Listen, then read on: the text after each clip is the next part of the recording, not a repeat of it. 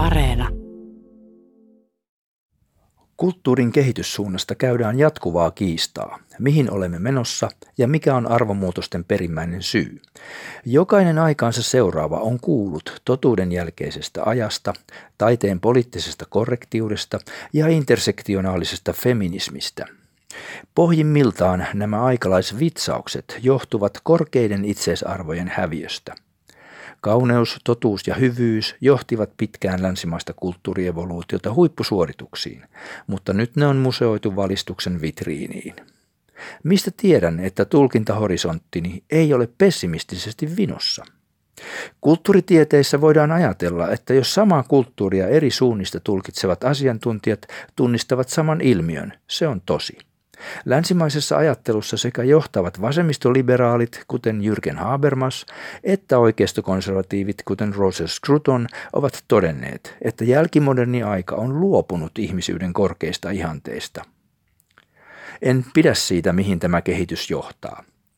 Itseisarvojen vaativan tavoittelun tilalle postmodernit uudistajat tuovat löysän arvorelativismin ja kiivaan identiteettipolitiikan – näin juuri kulttuuri lahoaa ja jalostavat erottelut häviävät, kun taistelu vallasta täyttää arvotyhjiön. Taiteessa ja kirjallisuudessa tyrkytetään ideologiaa tai tyhjää akrobatiaa, tieteen ja journalismin totuusinstituutiot puolueellistuvat, eikä etiikassa enää kirkasteta universaalia moraalilakia, vaan sosiaalieettistä hyveellisyyttä. Jotkut viihtyvät tässä kummallisen pakottavassa ilmapiirissä, joka ensin sallii kaiken ja sitten politisoi kaiken, mutta itse kaipaan elinvoimaista henkeä, joka uskoo itseisarvojen korkeuksia tavoittelevan kulttuuri-ihmisyyden voittoon. Ikävintä on politisoitumisesta seuraava laatutason romahdus.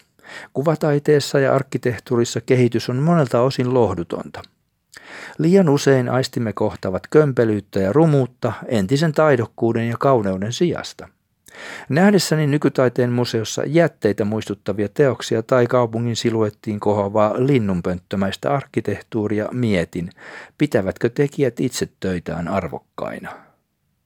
Mutta kysymys on väärä.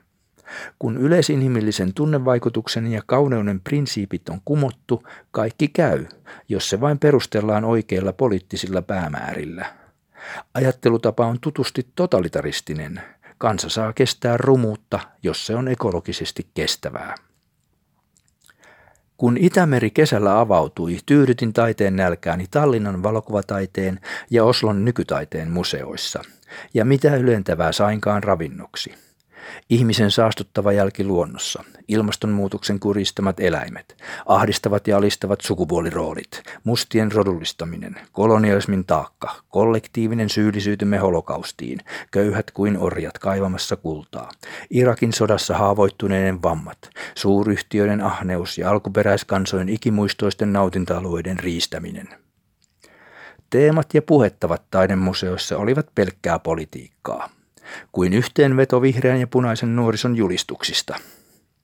Läntisen kulttuurin kukoistuskausina taiteesta tuli paitsi aistillisuuden juhlaa ja kuvallisen ajattelun filosofiaa myös kirkkaasti näkevien kanava mystisiin syvyyksiin. Nyt tätä oikeastaan pyhää traditiota jatkavat ne harvat taiteilijat, joille klassisissa opinahjoissa, kuten Pietarin kuvataideakatemiassa, koulittu taito, kauneusarvojen kunnioittaminen ja ihmissielun värähdykset ovat työn ehdottomat lähtökohdat. Kantaa ottavat punavihreät uudistajat halveksivat klassisen taiteen lähtökohtia, koska he rakastavat kaikkien alojen ja myös henkilökohtaisen elämän politisoimista – Ruotsissa tämä kehitys on pisimmällä, mutta kyllä meilläkin osataan. Kansallisteatterin suurella näyttämöllä kiihkoiltiin ensin talousliberalismia ja porvarihallitusta vastaan, pian siellä torjutaan ilmastonmuutosta tanssin keinoin. Tärkeimmän kirjallisuuspalkintomme esiraatia johti tänä vuonna vihreän ulkoministerin vihreä valtiosihteeri. Voiko poliittinen kontrolli taiteesta enää pidemmälle mennä?